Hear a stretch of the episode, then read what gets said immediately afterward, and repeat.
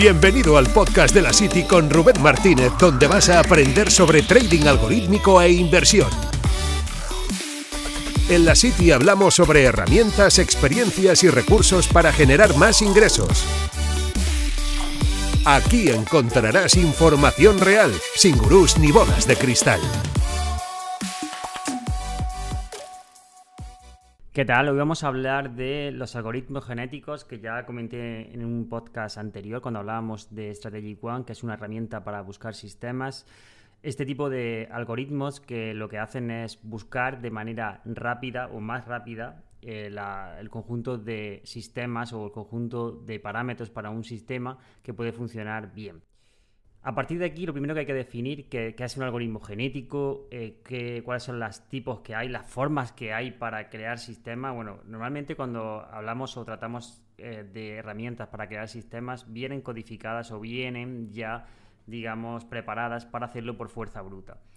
Imagínate que tenemos como aproximadamente 50 indicadores. ¿Qué podemos hacer aquí mediante fuerza bruta? Lo que podemos hacer es decirle a la herramienta que nos maximice eh, la rentabilidad partido riesgo haciendo una combinación de esos 50 indicadores. Luego a partir de ahí se puede especificar, por ejemplo, que no tengan más de dos indicadores de entrada, más de dos indicadores de salida, etc. etc. Y obviamente siempre hay que tener en cuenta que estas son combinaciones que luego se tienen que probar en el mercado en real y que luego se tienen que probar con un fuera de muestra. Pero esa es la idea con la fuerza bruta, buscar todas las combinaciones posibles para ese resultado que queremos que que, eh, sea un sistema, unas reglas para un sistema que maximice la rentabilidad partido drawdown. También lo podemos hacer, por ejemplo, para eh, el mayor eh, profit factor, para el menor drawdown, para la métrica que, digamos, se adapte más a nuestro perfil. Bien, con algoritmos genéticos, con optimizaciones genéticas, ¿qué, es lo que estamos buscando o qué es lo que nosotros em, tenemos como valor añadido con respecto a la fuerza bruta? En este sentido, con la optimización, bueno, optimizaciones ya no es que tenemos el sistema optimizarlo, es decir, mejorarlo, pero con la búsqueda mediante algoritmos genéticos lo que estamos haciendo es, en vez de probar todas las combinaciones posibles, lo que estamos haciendo es probar con una combinación y mutar. Es decir, lo que estamos haciendo es hacerlo de manera como más inteligente, es decir, buscar variables o indicadores que nosotros ya vemos que pueden dar ese mejor rendimiento y a partir de ahí sí poner el foco en esos indicadores.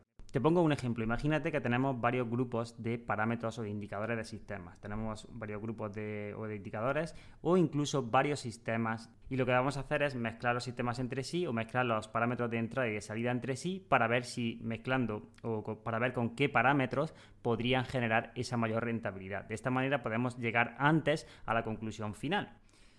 Lo que estamos haciendo es a partir de unas reglas dadas, hacer intercambios o mutaciones para poder conseguir esa rentabilidad partido drawdown que buscábamos anteriormente, porque queremos buscar esa misma rentabilidad partido drawdown ya que partimos del mismo problema, y crear un sistema que al final tenga esas reglas. Obviamente, seguramente llegaremos a una solución muy eh, similar, pero en un menor tiempo, porque lo que estamos haciendo es em, partir de un grupo de sistemas y a partir de ahí hacemos intercambios entre ese grupo de sistemas para llegar a esa solución. Imagínate, te lo quiero mostrar con un ejemplo un poco más simple. Tenemos un lagarto, ¿no? El otro día lo comentaba en clase cuando hablábamos de Strategic One y hablábamos de algoritmos genéticos. Tenemos un lagarto que es verde, porque el lagarto verde se puede camuflar bien con las hojas y así es una manera de, que pueda sobrevivir.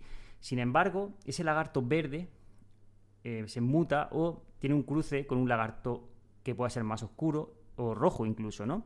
Bueno, pues tienen, obtienen un lagarto rojo.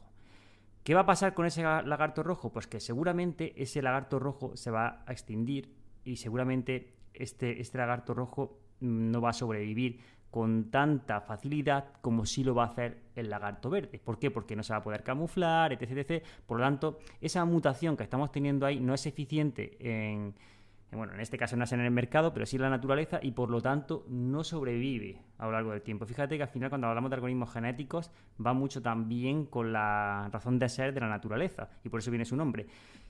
Pero sin embargo, si a ese lagarto se mutase con un lagarto que pueda tener alas, igual ahí sí podría llegar a sobrevivir. Obviamente todavía no ha mutado con un lagarto que pueda tener alas o que sepamos, pero eh, si mutase con un lagarto que tuviese alas o con un ser que tuviese alas, sí podría quizás sobrevivir porque podría salir volando en el caso de que un depredador se acercase a él y así poder mantenerse en, el tiempo. Algo similar es la, la, idea con los algoritmos genéticos cuando estamos haciendo sistemas. Van a sobrevivir aquellos sistemas que tengan una rentabilidad partido drawdown que nosotros establecemos. Esto dicho así puede sonar un poco complejo, pero luego cuando estamos con una herramienta eh, codificándolos o cuando estamos buscando, simplemente es seleccionar las, los parámetros para los que nosotros queremos buscar hacer la búsqueda de las de los algoritmos genéticos y es muy sencillo, es muy simple, simplemente es establecer los parámetros, le damos a buscar y te va a buscar pues, esos sistemas que se adaptan a las condiciones de o bien rentabilidad partido drawdown, o bien profit factor, o bien rentabilidad solo, o bien beneficio neto, lo que sea. Pero en el día de hoy te quería comentar eh, lo que mm, supone la, optimización, que ya no es optimización, sino búsqueda genética, pero luego a partir de ahí también podemos establecer una optimización, una vez que tenemos el sistema, una optimización genética, que es ya, pues obviamente, de a partir de un sistema creado, optimizarlo aún más y mejorarlo. Con esta, bajo esta premisa, mejorarlo aún más. Yo no soy muy partidario de optimizar, la verdad, he dicho así en petit comité, pero bueno, puede tener sentido en algunas ocasiones, pero no como la optimización que se suele entender de mejorar la rentabilidad, darle un botón y, optimizar el sistema per se.